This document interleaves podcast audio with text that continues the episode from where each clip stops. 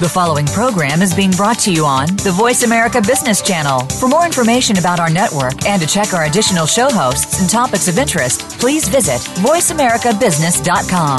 The Voice America Talk Radio Network is the worldwide leader in live Internet talk radio. Visit voice america dot com. The views and ideas expressed on the following program are strictly those of the host or guests and do not necessarily reflect the views and ideas held by the Voice America Talk Radio Network, its staff, and management.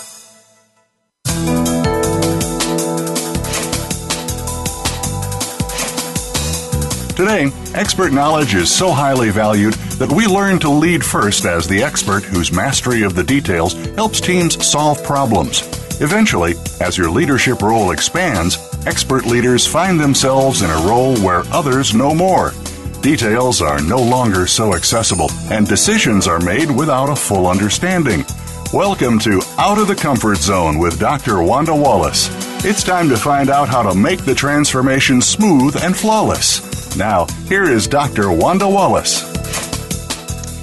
Welcome to the show. I'm Wanda Wallace, and today our focus is on uncertainty and chaos. Let me put it in this context. The pace of change we all know is increasing. Most everybody I talk to, managers, leaders, and employees, feel that they are pretty good at managing change on the whole. But the current pace is killing them, whether that pace is coming from a growth opportunity, from an innovation opportunity, from a cost containment opportunity, or just concerns about the economy. With all that change comes a ton of uncertainty, both in terms of my own employability, in terms of which is several possible outcomes we should plan for, in terms of which decisions that are made are going to get stick, are going to stick for a while, which ones are going to reverse, what else is going to get added to my plate. So how can you make sense out of that chaos for yourself and for your team? And that's what we want to talk about today. With me is Patty Johnson.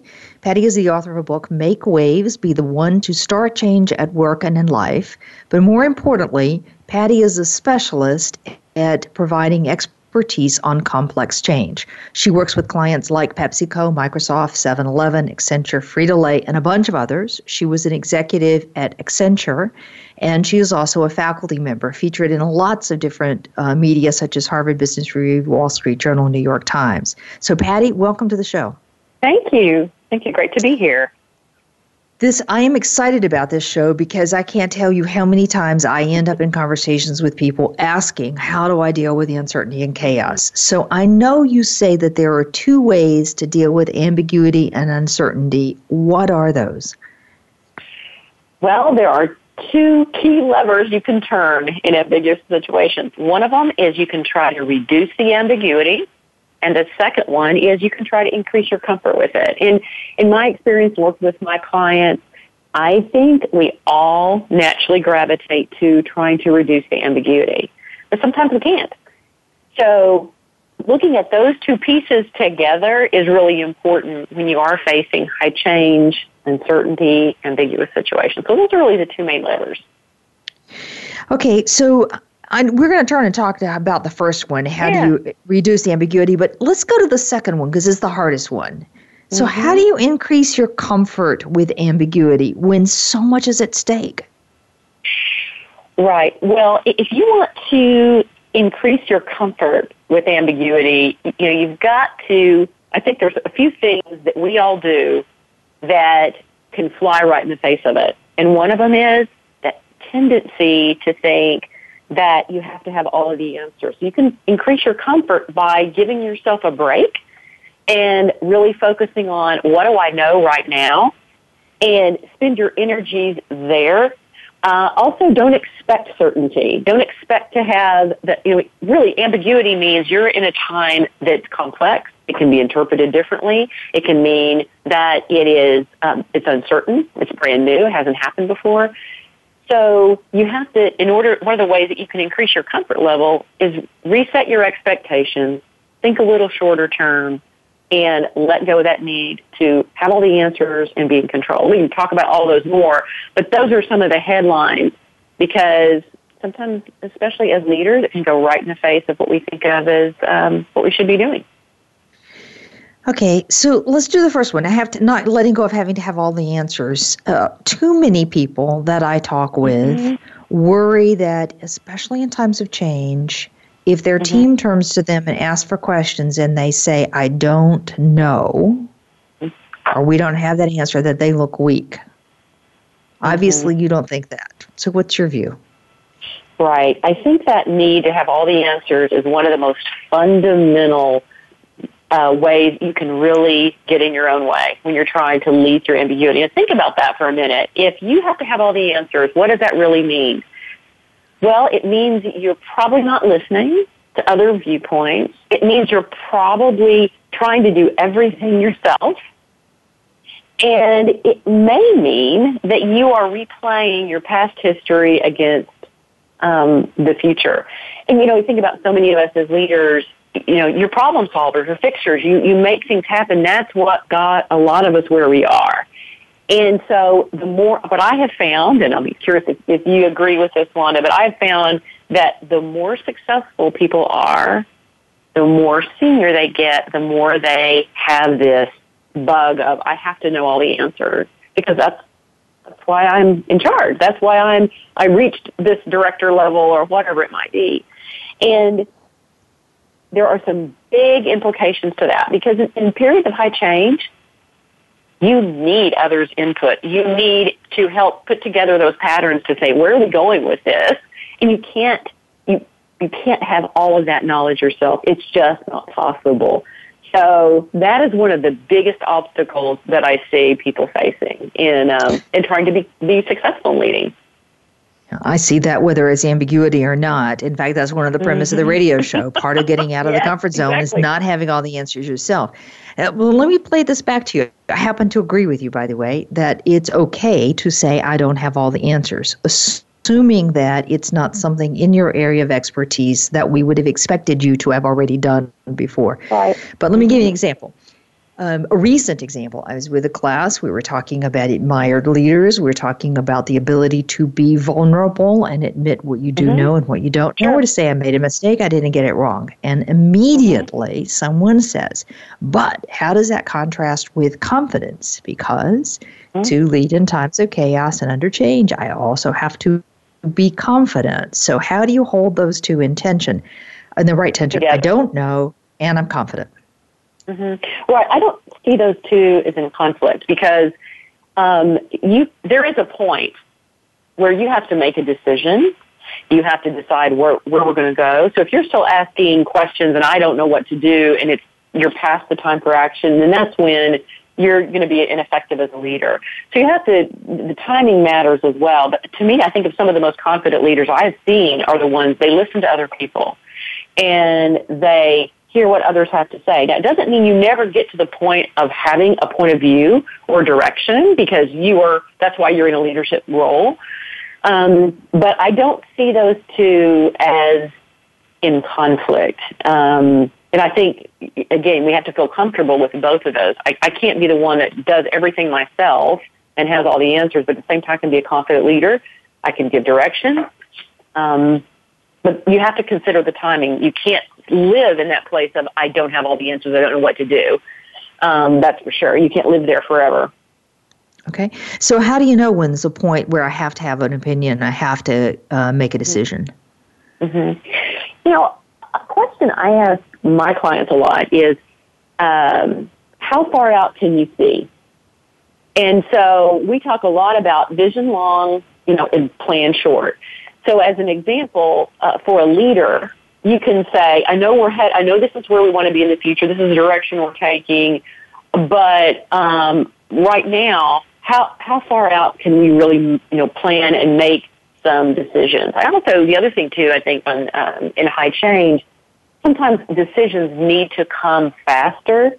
So you know, you it may be that you have a period of listening and input and and discussion, and then. You you know, you have to determine based on that calendar how long before we need to, we got to move forward. You don't want to, you know, sometimes I talk to leaders and they'll take listening or collaborative decision making as slow. It doesn't have to be. You can put a time frame on, and I think it kind of depends on the situation. How long do we have? What what's how long do we have to learn about this before we have to move? Right. I often hear that from leaders who I think do this particularly well, and they'll so they will ask people around them, when's the point at which we have to have a decision, and what do we have to decide about? Because they'll exactly. break it down and say, I have to make this decision in the next twenty-four hours, but the next five decisions can wait a week. Mm-hmm. Yes, I think that mindset is also, you know, very important for your team members, and it's very important important for movement. Because if you think about, you know, whether it's financial planning or as a parent, you know what that end game, you know what you're trying to do, you know what your long-term goal is, but you get there by daily decisions and actions that help you reach that goal. And I think this is the same mindset that it can help you as a leader. It can also help the people around you of being very focused on what are we going to do right now? What are we going to do this week? Those are not mutually exclusive. You can be, you can have vision, but also be short, have that short-term focus that helps people in times of change know what they're, what they're supposed to do and get some results along the way. Okay. All right, so Patty, you're reminding me of two things. One is I love this vision long, plan short. That is a great phrase. I really, really mm-hmm. like that. I'm going to use that one again. Um, sure. But you're reminding me again that I do fundamentally believe great leadership is about holding polar opposites in the appropriate tension. Mm-hmm. So confident, certainty, and uncertainty, I don't know. Mm-hmm. Vulnerability right. and not, and certainty, I mean, kind of... Mm-hmm. both of those, as well as short and long term, and we could go on. There's dozens of these, mm-hmm. but that getting that right balance right is really key. Right. Okay. Also, oh, go ahead. Go ahead. Sorry. No, go I ahead. Say one one point related to this, I think we're, that we're talking about also is this uh, need to control and need to be perfect. If you think about a lot of leaders that you know they'll get the uh, the tag, oh, you know, they're control freaks, they're perfectionists. Um, you know, you think about some of the musicians that, you know, they they want everything to be just the way you hear those stories. Well, some of that is part of excellence, but in times of change, you know, I think that that's, again, that back to one of the contradictions that you're talking about is really being crystal clear on what can I influence, what's outside of my control or influence, what needs order and structure right now, what do I need to learn? So it's like separating the I have to control everything from what what do I really, what can I influence, what really must be, require my uh, full attention, control, and, and reality is in periods of high change, there's much that is outside of your control or even influence. So I think that's another contradiction, just as we were talking about that. Okay, fabulous. I do agree with you. There's there is this drive for excellence and expertise. We so highly mm-hmm. value the expertise, and that's mm-hmm. important. And we go to recruit somebody who's going to come into the job because they've done mm-hmm. it before and they know how to do it. And yet, in the face of uncertainty, this whole notion of I don't have to have all the answers, and uh, you know, we. Uh, Don't have to be perfect. Don't have to control everything. Very interesting conundrum. Okay, so if I just read it, go back to this, this whole notion of increasing your comfort level with ambiguity starts mm-hmm. with letting go of the need to control everything, to have all of the answers, to be perfect. Correct. Okay, we've been talking about that, that I have periods of time where I listen and then a period of time where I need to decide, and being conscious of what the time frame is for each and not rushing through either. And then the second thing is don't expect certainty. Now, that sounds lovely, don't expect certainty. How do I do that? Any mm-hmm. advice? How do, you, how do you feel more comfortable with not having um, certainty? Is that your question? Is that your... Yes, exactly. Right. Well, one thing I think um, to give us a break, ourselves a break, our brains... are, you know, think of it as a giant prediction machine, and that we like to know, that's how to predict what will happen. And in fact, that's what makes an expert. I've seen the patterns. I can tell you where this is going to go. And so, again, back to the contradiction, that also can trip you up because you have to have that awareness to know um, this situation is different. This has different characteristics than what I've seen before. So while we love that thrill of creating order, whether it's cleaning out your closet, it's completing the crossword puzzle or Sudoku, or or or having the same thing for lunch, sometimes we want some predictability, some of us more than others. And so, you know, we kind of want that search for that. So we have to figure out what is, size the situation up first to know what is it really calling for here. Okay. All right. So it is not just this rush to say, here's what I know and here's how we do it and here's how it all fits together and I've seen it all before. It is really stepping back to say, are these the same patterns or is there something different? And when I start to recognize the different patterns, I start to say, let's not rush to predictability. Let's, in, a, in effect, slow the pace down a tad bit. Maybe. And it's it's also, I think, related to this is the willingness to, you mentioned earlier about, um, you know, this perfection, that in periods of change, there will be mistakes. You, you will, so I, I always encourage leaders to have much more of an experimentation mindset. Um, given the kind of work that we do, a lot of our clients, they want you to create something and then come out and ta-da, here it is. And I think in times of change, you have to really change your mindset where what you're trying to do is you're trying to um, experiment, try a few things, see what works, adjust, learn, and keep going. And that is a different mental model than, I mean, how many times have we done project plans where you go through and you figure out what needs to be done by, you know, May twenty-fifth? Did we do it? Yay, victory. When in fact, we really should be more focused on what did we learn this last uh, this last month? How do we need to adjust our plan going forward? And it's a constant cycle of adjusting, learning, and changing going forward. And I think um, that's a big factor on in the periods of change, feeling comfortable that instead of relying solely on looking backward in history, what are those insights? What is the, what are the patterns here? Drawing conclusions. Great entrepreneurs, they have those instincts. And so I think we need to all use those even when we're maybe working in big organizations, that ability to kind of anticipate, look around the corner, see what's happening in the future, pair that with what we know so that our expertise helps us. It doesn't become an obstacle. Okay. I often talk to teams about the need to do, I, I steal a term from the Army called the after action review, which is mm-hmm. after you've yeah. done something, particularly a big deal, mm-hmm. and yeah. you want to pull back and say, what worked? What would we do again? What wouldn't we do mm-hmm. again? What would we do differently? What did we learn out of this process? Mm-hmm. Mm-hmm. And it's amazing to me how few times teams and companies do that after action review, whether Absolutely. It was success or failure. Agreed. Mm-hmm. I, I see the same thing, um, and it is the that is the learning piece that, you know, we're on to the next thing. And so I think that having that step is not only, to me, at an end of the project, but it's important as the project is, is going. Because, again, back to you can't anticipate everything in a period of change. You can't anticipate every step. Is being willing to go in and say, okay, let's let's take it for the next month. We're going to do these things. And adjust. Now, sometimes you have milestones. You have key leadership meetings. You know that you've got a budget cycle, fiscal year, whatever. You know, those those are big milestones. You can't move. So you, you have to be aware of those, certainly. But, you know, then being willing to break it into pieces and um, and, and learn a little bit as you go. Because sometimes we can take, we, we can do a plan based on solely prior experience and think that, you know, again, we've got it all figured out. But conditions are going to change. Okay, so you're reminding me, um, one of my colleagues who was in the financial crisis dealing with a massive, massive mess, mm-hmm. and would say that they would have, you know, yes, we got the uh, six-month plan, we got the two-year plan, but we also have the ninety-day plan, and we have the twenty-four hour plan, that kind of yeah. short-term. What do we have to do right now, and where do we want to be in three months from now? As I've got my eye on where I want to be two years from now, but let's keep that ninety-day plan rolling over and rolling over. Okay? Yes, absolutely.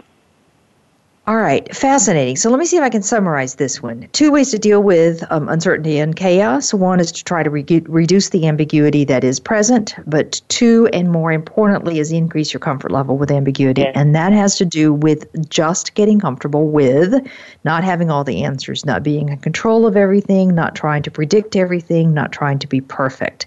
Not mm-hmm. seeing everything as the same thing you have seen in the past. So replaying right. history. And it is being comfortable with saying what you don't know and comfortable in taking those moments to pause, ask questions, listen, as well as say, what did we learn here, adjust, and move forward. So I love your statement. It's vision long and plan short. Mm-hmm. I think that's a great statement. I agree with that summary. And I also think being willing to experiment, try, learn as you go. Okay. Experiment, try, learn as you go. Mm-hmm. All right, we're going to take a break. Uh, when we come back, I want to talk about the habits that we develop that undermine our ability to deal with the uncertainty and chaos. With me today is Patty Johnson. She's a specialist in large-scale change, complex change. The book is Make Waves, Be the One to Start Change at Work and in Life. And we'll be right back.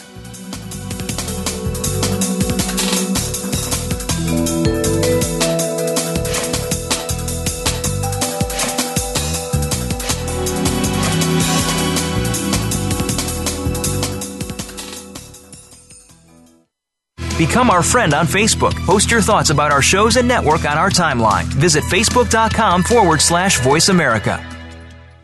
How is your work-life balance? In most businesses, no matter where you are positioned, there is always room for improvement.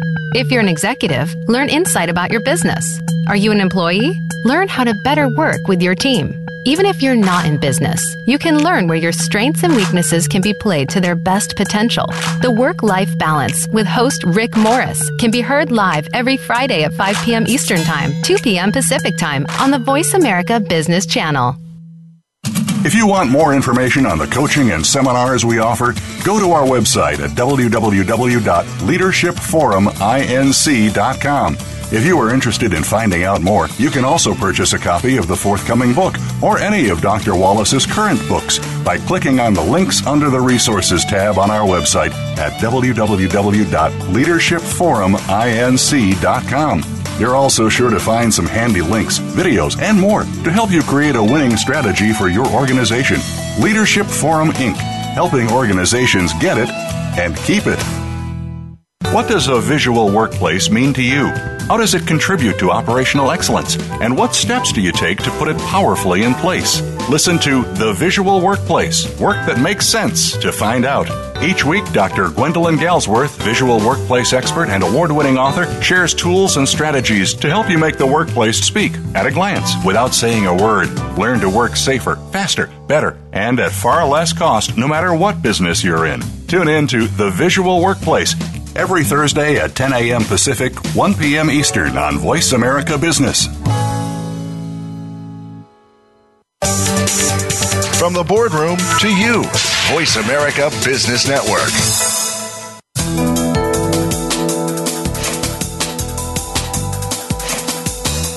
You are listening to Out of the Comfort Zone. To reach Doctor Wanda Wallace or her guest, call into the program at one eight six six four seven two five seven nine zero. Again, that's one eight six six four seven two five seven nine zero. You may also send an email to wanda.wallace at leadership forum inc dot com. Now, back to Out of the Comfort Zone. Welcome back. With me today is Patty Johnson. Patty is C E O of People Results and the author of Make Waves, Be the One to Start Change at Work and in Life. She's worked with lots of clients like PepsiCo, Microsoft, seven eleven, Accenture, Frito-Lay, and a bunch on, to go on from there, helping them understand how to deal with complex changes. She's a former executive at Accenture and also a faculty at S M U in Executive Education and the Boston Institute for Women's Initiative Fellowship. Now, we've been talking about change and uncertainty. There is plenty in today's environment to be uncertain about and quite worried about, whether it's economic growth or disruptive technology or the pace of innovation and change or cost cutting and the stability of my livelihood. So I'm finding that lots of people are struggling with this whole notion of uncertainty and the chaos that comes with it, as well as trying to lead their teams through it. So we were just talking about two ways to deal with ambiguity and uncertainty. One is to reduce the ambiguity, and two is to increase your comfort level. So the need to not have all the answers, not be in control all the time, not be perfectionist, willingness to try, adjust, learn, and reflect on what's working and what's not working. Now, Patty, are there other habits that we fall into that undermine our ability to cope with uncertainty? Well, I do think uh, we started to touch on a bit about experimentation and trying, being able to, you know, to see what works and learn from it and having that mindset.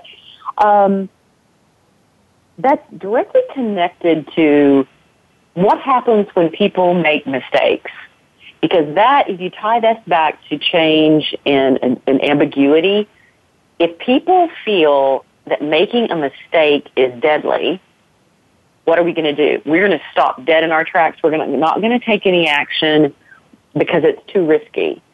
So if you're pumping fear in the room as a leader, you can't make a mistake. You can't try something new because it might go wrong. Your team and you are going to have a very difficult time adapting to that, to the change. So that is, I think that, that um, making mistakes, okay, I think there's a difference between an error and a mistake. An error is you didn't handle something that was, there was a process, you missed it, you're inaccurate. But a mistake means we tried something, it didn't work. So as a leader, you've got to allow that that mindset of experimentation, unless you're, it's something that is, it has legal consequences, it's fatal for your business. Yes, those are things that maybe, maybe you can't afford it. But so many of us are in jobs where, you know, we can try some things and see what works. I think that if you can't make a mistake, you're never going to have innovation, creativity, adaptation to the new situation. It's because it's too risky. People don't, people don't want to take the chance. It's easier just to hit, keep head down. Okay. Now, do you find, Patty, that people, I mean, so certainly we know you don't want someone public as a leader publicly to humiliate mm-hmm. someone who made an honest mistake as opposed to sure. an error they should have known better. But do you find that people do this in much more subtle ways that in that encourage the team not to take any risks? Yes, I do. I think the message, too, is if, if someone, and I've seen this in so many cultures, where someone uh, took on a risky initiative, it didn't really work out, and what happens? They don't get the promotion. Their career kind of gets sidelined because it was a high profile and it didn't go. Or maybe they tried the new product and they recommend it didn't go exactly the way it was supposed to. Instead of thinking, you know what, we learned from it, we this will help us move forward.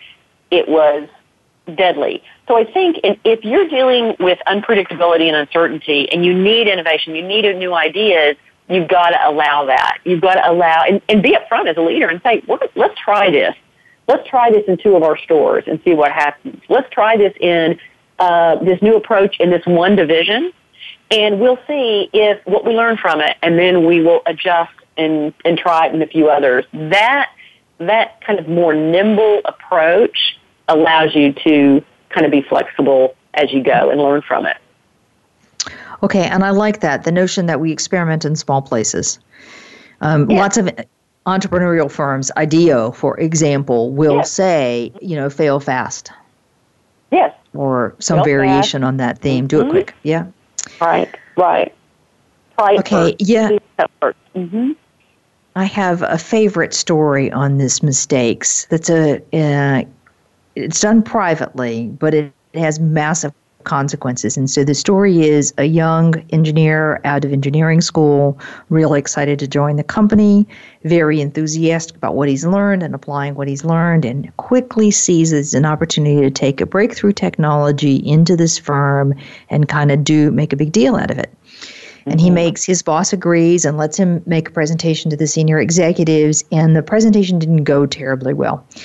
But he's young, inexperienced, not quite prepared for it. I mean, a whole host of mm-hmm. things. They don't really mm-hmm. get the point. You can imagine how that sort of mm-hmm. works. And as they walk out of the room, his boss says to him privately, "Hey, I'm disappointed in you." Oh, geez. Yeah. Okay, so what happens is that guy gets out of engineering as fast as he can get out and into some other area because he feels like his career is now stalled. And the net result, though, is four years later, guess what the hottest technology was that all their competitors were doing? And this company could have been the lead, right? Mm-hmm. And that's what happens when you don't quite handle the mistake as well as you could. Yeah. Okay, so let's exactly. return back to our habits. Are there any other habits yeah. we should focus on? Um, we touched on it just briefly, but the other thing that I think is a little bit related to that is perfectionism. And it's, these are all intertwined in my, my view, all these things. And, you know, and I think if you think about when we were in school, what were we trying to do? We were trying to get the A, We were trying to make the best grades we could make. We were trying to get into the college we wanted to go to, get through and get whatever the degree, the honor roll, the National Honor Society, whatever it was. So we, from an early age, were very programmed to get the grade, and it kind of relates back to what we were just talking about in terms of experimentation. But perfectionism, as a leader, you know who you are. I've certainly put myself in this category of you want things perfect, you want things right, and what do we do when we have that mindset? It can't be wrong. We were talking about this just a minute ago. It, it can't be wrong. And our definition of wrong is anything that isn't perfect. So if you have those tendencies, that is a big watch out. It is, as you're in your period of high change, because everything is not going to be perfect. You're not going to get the A. It is a learn-as-you-go, you know, approach, which we've been talking about.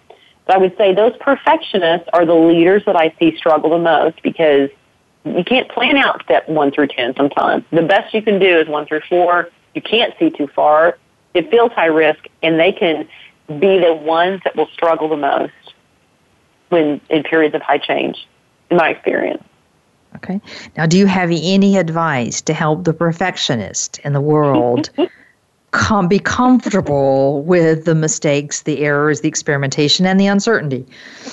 Yes. Well, I'm not a psychologist, so I won't go that route.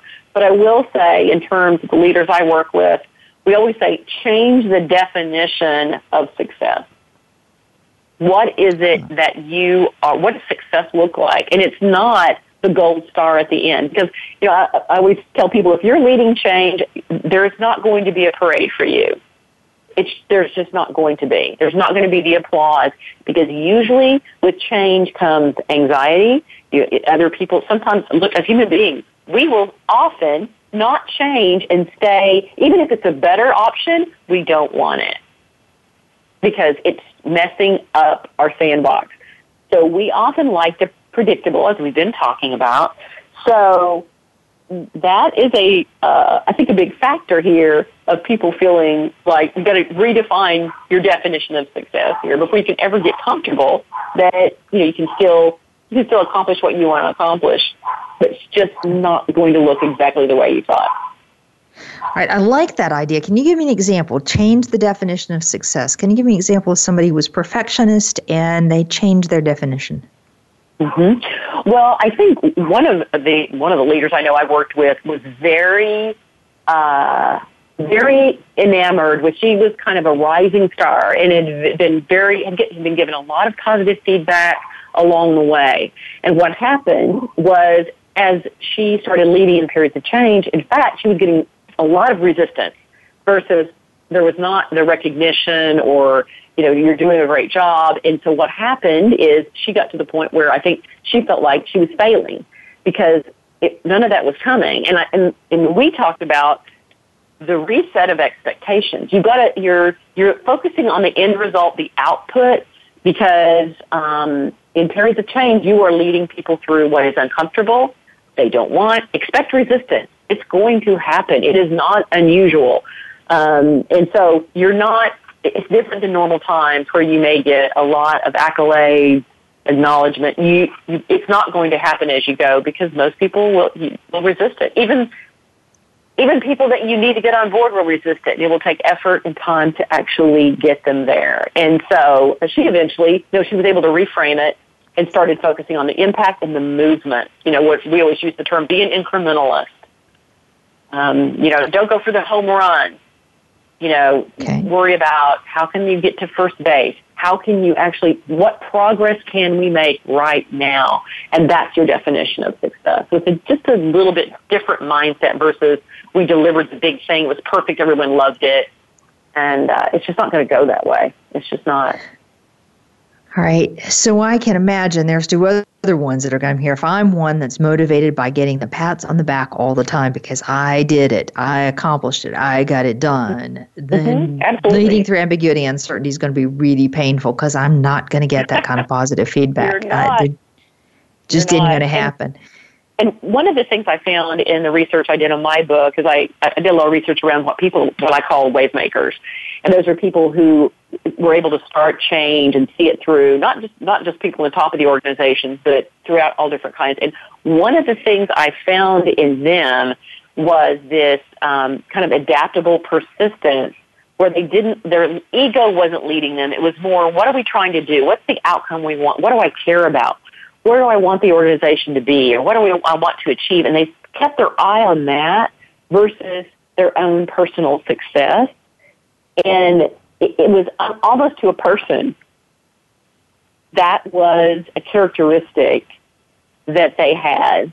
Doesn't mean they didn't have an ego. They had one, but they didn't lead with it. It was sort of like they might get shut down. They might get resistance.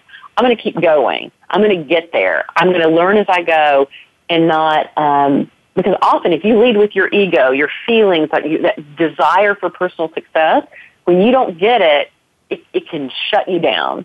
And I found people who were able to actually lead through ambiguity and change, they, they're like, hmm, okay, that didn't work that time. Let's let's figure out, now what? Different mindset.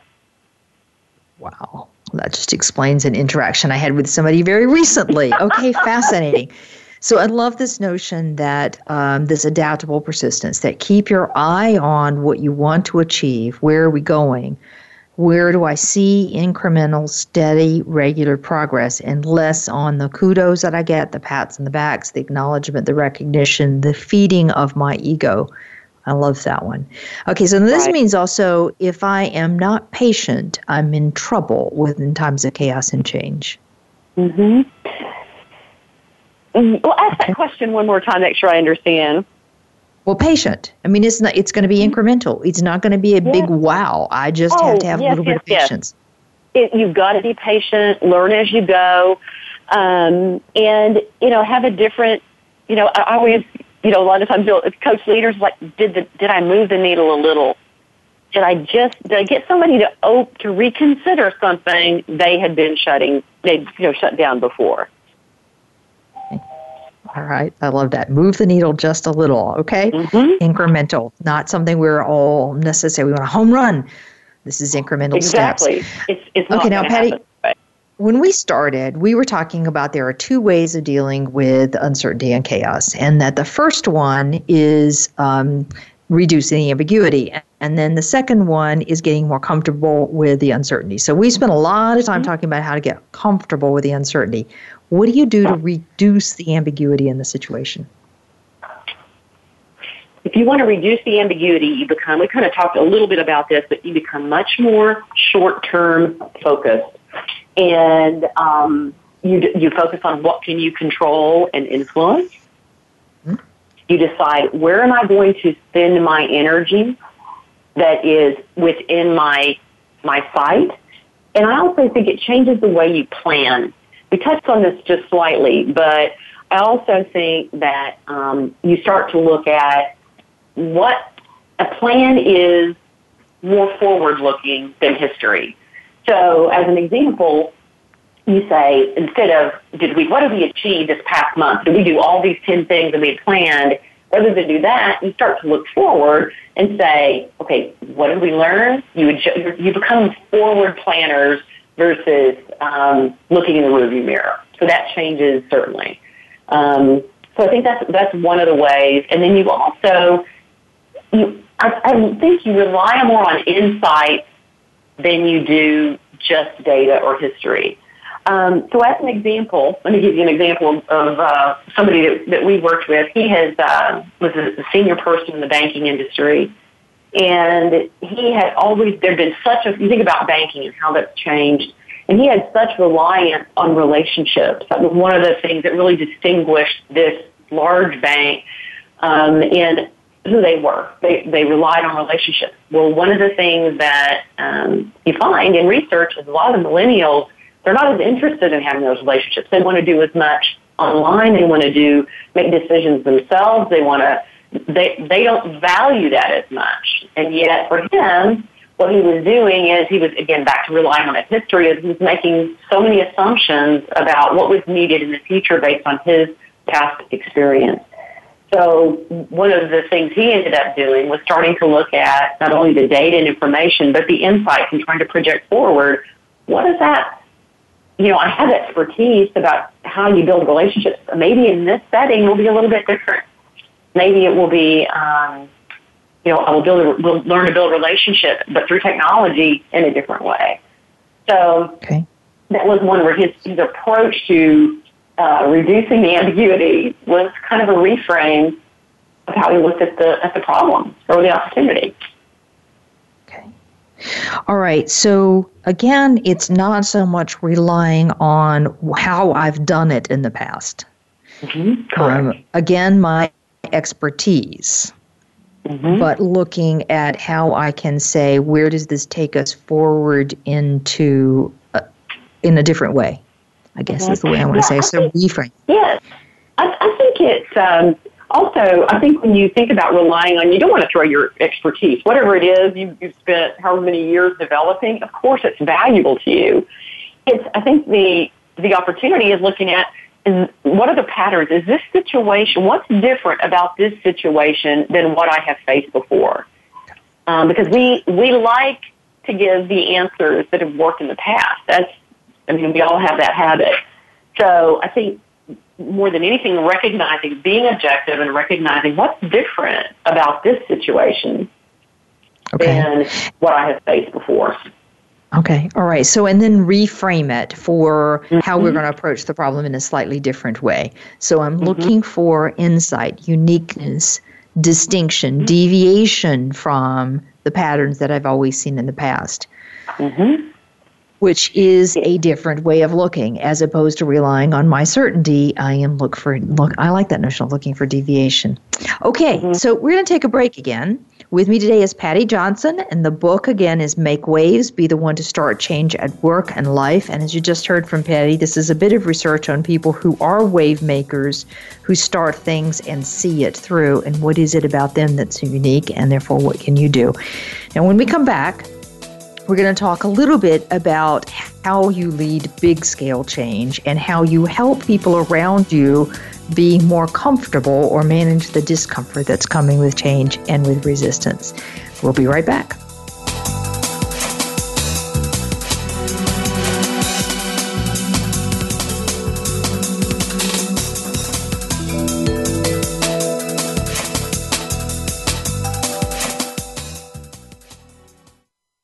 Follow us on Twitter at Voice America T R N. Get the lowdown on guests, new shows, and your favorites. That's Voice America T R N.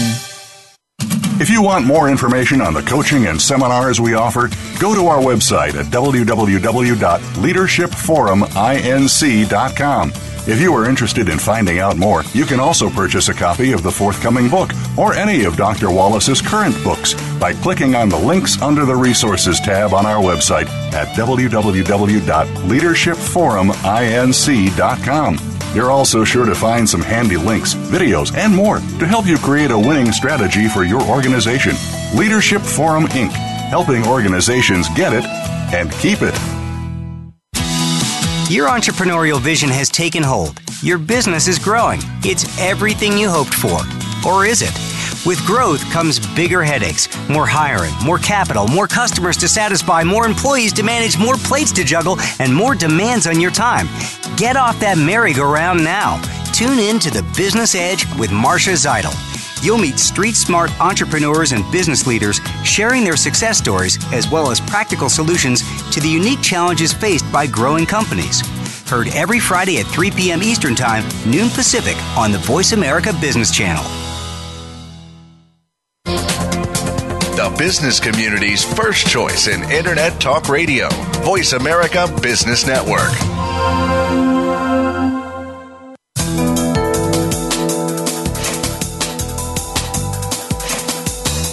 You are listening to Out of the Comfort Zone. To reach Doctor Wanda Wallace or her guest, call into the program at one eight six six four seven two five seven nine zero. Again, that's one eight six six four seven two five seven nine zero. You may also send an email to wanda.wallace at leadership forum inc dot com. Now, back to Out of the Comfort Zone. Welcome back. With me today is Patty Johnson. Patty is C E O of People Results and specializes in complex, large-scale change. The book is Make Waves, Be the One to Start Change at Work and in Life. We have been talking about how to deal with the uncertainty and chaos that comes anytime there's any change going on. How do you get yourself through times of uncertainty, as well as how do you lead other people? We're talking about two components. One is how do you reduce the, the ambiguity and the uncertainty that's present? And the answer is shorter-term planning, and look for deviations. deviations in the patterns that you always see. So you recognize, what do we keep doing the way we've always done it? And what do we need to reframe and think about differently? The second way to deal with ambiguity and uncertainty is increase your comfort with ambiguity and uncertainty. And that has to do with how you deal with mistakes, how you deal with perfectionism, letting go of the need to be in control, and a host of other things. All right, so now, Patty, the ultimate question in times of chaos, uncertainty, and change has to do with resistance. So do you have yes. any advice for how we deal with people who are resisting, which you've already said is inevitable? It's inevitable. It's going to happen, so don't be surprised. Um, you know, I always say to people, um, you have to be almost like take on the mindset of a researcher and really diagnose your resistance. Because what happens, you know, we go to, we have this great idea, we go in and we try to sell it to our leaders and we get shut down. And so we walk out and say, well, nobody liked that. You've got to go back and ask yourself some questions. And, and, you know, and I think what I always say is ask, what was your original objective? How many times do people say it just didn't work? When in fact they got halfway there, they just hit a wall. Well, why did they? So you got to, what were you, what were you trying to do? What were your results? What okay. feedback did you receive? What progress did you make? You've got to also look at what really made your change stall. What was it? And and sometimes it might be, you know, maybe there was no funding. Maybe you think, I just didn't build the support I needed to. Well, why why is that? How did that happen? And based on the answer, if you really size up what happened and diagnose it, then you can determine, what can I influence here? What do I do going forward? If, as an example, you, you're, the change that you're trying to um, to put in place, the way you think it should be done, is going to require a huge investment, and your company is very, very, they're they're making reductions on budgets. Your timing is not right, so you're going to have to reassess. Maybe I can go for something smaller. Maybe I can go for a lower cost option. So you've got to be really objective before you can make those decisions. You can't just decide, um, oh, it didn't work. You got to really okay. be objective and, and consider why. So diagnose okay. it, take the emotion out of it. Back to what we talked before, take the ego out of it. What really happened here? And then you can draw some conclusions and decide, do I want to go forward? Or go forward in what way, or regroup, or resell, or re right. whatever it is. Okay. One of my yes, one of the uh, actually examples, one of the wave makers that I spoke to uh, when I was doing my book. I mean, he had a great example of he wanted to create an alliance. I won't go into the details of it, but wanted to create an alliance um, and a partner with the university on the way they were doing uh, recruiting for their this large management consulting firm. He had some big, bold ideas. But there was no funding for it, and you know his boss was saying to him, "Look, you know, Eric, you're asking for budget for something that nobody's asking for. Our clients aren't asking for it. Our leadership isn't asking for it. Nobody's asking for it. Yet you're saying this change is imminent. It has to, we have to do this." And um, he said, "You know what? If I can just have a little bit of money back before before if we're to experiment, if I can just try this one little thing, and let's see what we learn from it." And he got agreement for that, and that set in motion this major change that he was ahead of the game, and knowing that eventually it was going to be a change that someone was going to be asking for. But um, that's an example of where he had resistance, but he found that little path, you know, what's that little crease where I can actually make some progress. Okay.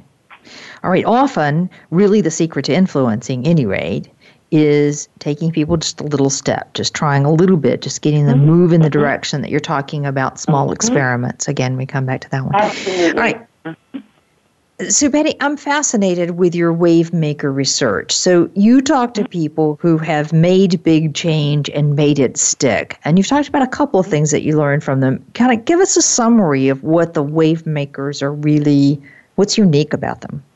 Mm-hmm. I found, I looked at the wave makers. I interviewed them, and I found some patterns um, that were kind of constant, regardless of how experienced they were, what kind of industry they had, their role.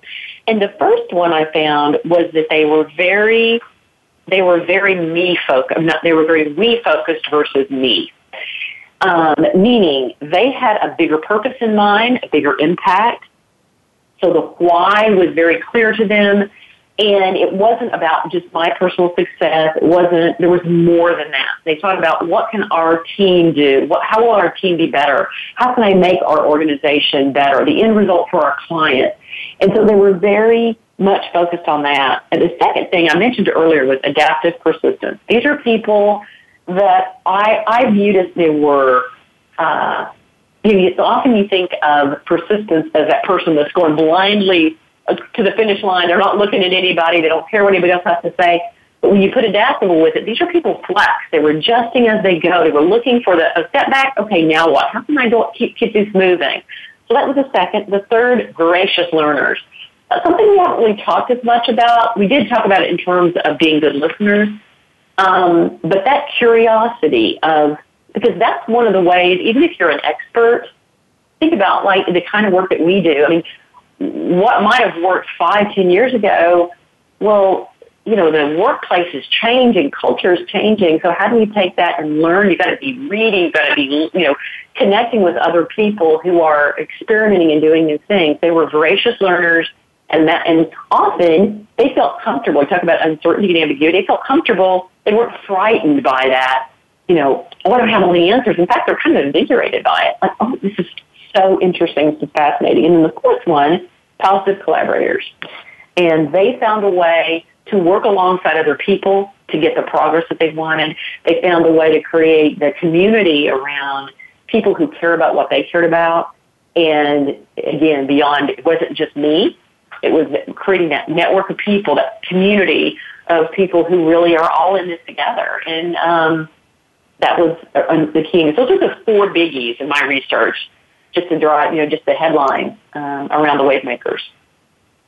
That's incredible. I love those four. So it's not, mm-hmm. it's focused on the we, which is a bigger mm-hmm. purpose, and it's mm-hmm. really yeah. clear to them, and it's about the organization or the clients or the team success. Mm-hmm. So a bigger goal than just my career. Yeah. And the second one is the adaptive persistence, this willingness mm-hmm. to adjust. And that means that there's a lot of resilience in it, their willingness to do something, have a setback, keep moving, and not give up the prize, mm-hmm. the goal, the ambition. And I love your mm-hmm. phrase, gracious learners, quite curious and invigorated by that rather than frightened by the unknown. Correct. And then really generally like collaborative leaders. Now, this last part, I just have to ask you one question. They really create communities around them that care about what they care about. Is this right. a matter of drawing people to them? Is this a charismatic way of creating a community, mm-hmm. or is it just a matter of finding like-minded folks? Well, I think like-minded folks, because um, one of the examples was, um, you know, Kate Rogers, who worked for a large grocery company that wanted to really be the destination for health. And she was given the charter of create the change in the organization that's going to affect everything we do, the way we buy, the way our stores are set up, the way everything. And she said, you know, I sat there and I thought, where am I going to begin? And she said, my very first step was, I thought, who are the people in this organization that care about this like me? And she came up with a list of about fifteen people. She said it was all over the organization, different roles, different titles, different levels of experience. And she said, we started the conversation of what can we do here? And I love that example because often we start with what does the executive committee want and what do we need to do and work down. And she really started with who are the people that care about what I care about, and then she had her coalition. So that helped her move her ideas through. She wasn't on her own. It wasn't, you know, a solo thing, as we as we talked earlier today. So I think it's, it's people who uh, are in the boat with you. And the other thing too, one I would add is in terms of knowing the bigger, the knowing the why and bigger than me. When you do hit those resistance bumps, which we talked about, and you know you will, people will stay with you if they know what that bigger impact is. We know that it's going to be so great for our clients when we get this in. It's going to be so much better. And they're going to love it. So we're going to we're going to stick with it, even though we're going to hit some bumps. Okay. I think that's often what people mean when they say they want a sense of vision and a sense of strategy, is they want mm-hmm. that what's the bigger impact, what's the bigger picture, what are we trying to achieve, and why is that yeah. going to make a difference? All right, Patty, fabulous yeah. conversation today. With me today is Patty Johnson. The book is Make Waves, Be the One to Start Change at Work and in Life. And as Patty has just been describing, this is a series of interviews with people who have led massive change in their organizations and what it is about the wave makers that distinguishes them from their success. So, Patty, I think my favorite phrase for the entire day, I love this notion that you not just try to reduce the ambiguity, but that you increase your comfort level with the unknown and the, the ways in which we get in our own way and do do this one. My favorite phrase is vision long and plan short. Thanks for being with us. Of course. Thank you for having me. All right. It's a pleasure. So join us next week. Um, our show is going to be on purpose, again, connecting back to that larger mission.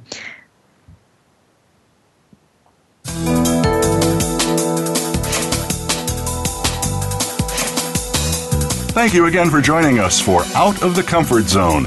Tune in again for another edition with Doctor Wanda Wallace next Friday at eleven a.m. Pacific Time and two p.m. Eastern Time on the Voice America Business Channel. Take charge this week.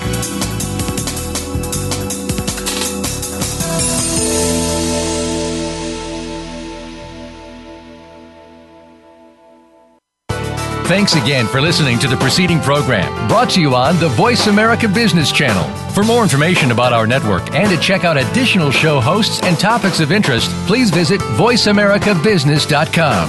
The Voice America Talk Radio Network is the worldwide leader in live Internet talk radio. Visit voice america dot com.